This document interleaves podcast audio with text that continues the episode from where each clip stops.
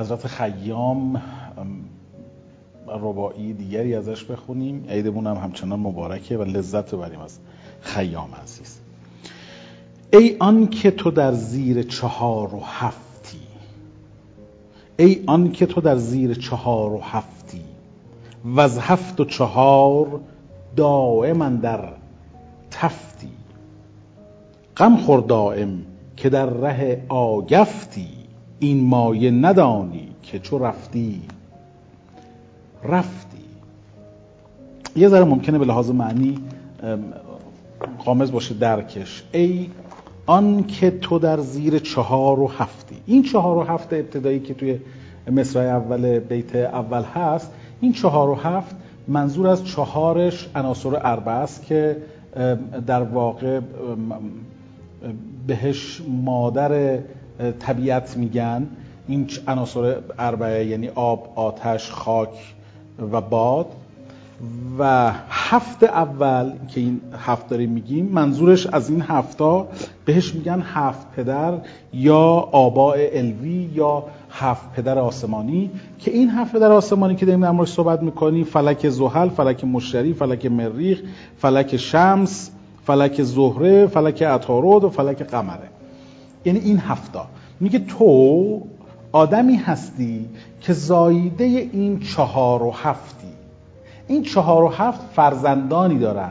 فرزندانش سه چیزن. جماد نبات و حیوان که یکی از انواع حیوان انسان است. پس چی شد؟ ما میگه ای آن که تو در زیر چهار و هفتی یعنی تو زایده شده از این مادر و پدر مادرها و پدرهایی و اون هم که گفتم سه فرزند دارن جماد نبات و حیوان یعنی جامدات و هر آنچه که در جامد هست هر چه که نبات هر چه گلوگیا و هر حیوان که یکی از انواع حیوانات در واقع انسانه. ببینیم بقیهش رو چی میگه. و از هفت و چهار دائما در تفتی. اینجا به این هفت و چهار دوباره به یه چیز دیگری اشاره داره. این هفت منظورش اندام انسانه هفت اندام مهم انسانه و اون چهار منظور تبایع انسانه بلق خون بلغم سودا و صفرا. که تو از یک چهار و هفتی متولد شدی. ای هر چی که هستی جمادی نباتی حیوانی انسانی هر چی که هستی تو متولد این چهار و هفتی. و جذابش اینه که توی اندام خودت و بر اساس تبایع خودت هم گیری. تو چقدر گیری؟ دائما دائم از یه چهار و هفتی اومدی به هفت و چهاری هم که دو چهاری و گیری. به یه قوره سردیت می‌کنه به یه مویز گرمی. اینقدر تو گیر و درگیر و موضوعات داری. غم خور دائم که در راه آگفتی. تو در راه آگف یعنی در راه آسیبی. میگه غم بخور. چون تو در راه آسیبی. دائما داری آسیب می‌بینی. چون اسیر این موضوعات هستی. و جذابش اونجاست که این مایه ندانی که چو رفتی؟ رفتی. هیچ راهی برای برگشت وجود ندارد.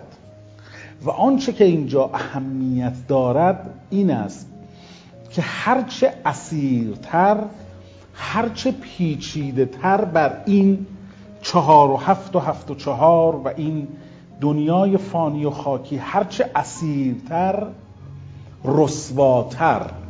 هرچه اسیرتر رسواتر.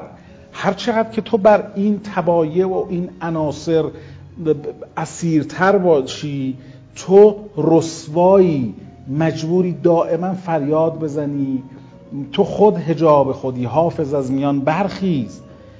تو نشستی اون وسط و دائم داری توی مسیر آسیب. از انسان از لحظه ای که متولد میشه رو به مرگه.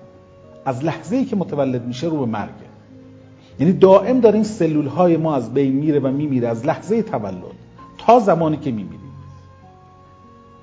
و جذابش اونجاست که تو با خودت با این اسارتی که تو موضوع داری درک نمی کنی که وقتی داری میمیری داری میری عبور داری می‌کنی. و چقدر اسیری و چقدر عذاب می‌کشی از این اسارتی که داری درش. و فکر چقدر خودمون رو مرکز دنیا فرض می‌کنیم و فکر می‌کنیم که ماییم که همه کائنات بر دور فلک ما میچرخد. عین اون هیئت بطلمیوسی که فکر می‌کردن که جهان محوریت همه دنیاست و همه بر همه کائنات دور زمین میچرخد و چقدر ما موجودات ضعیفی هستیم اگر اینطور فکر بکنیم. عیدتون مبارک.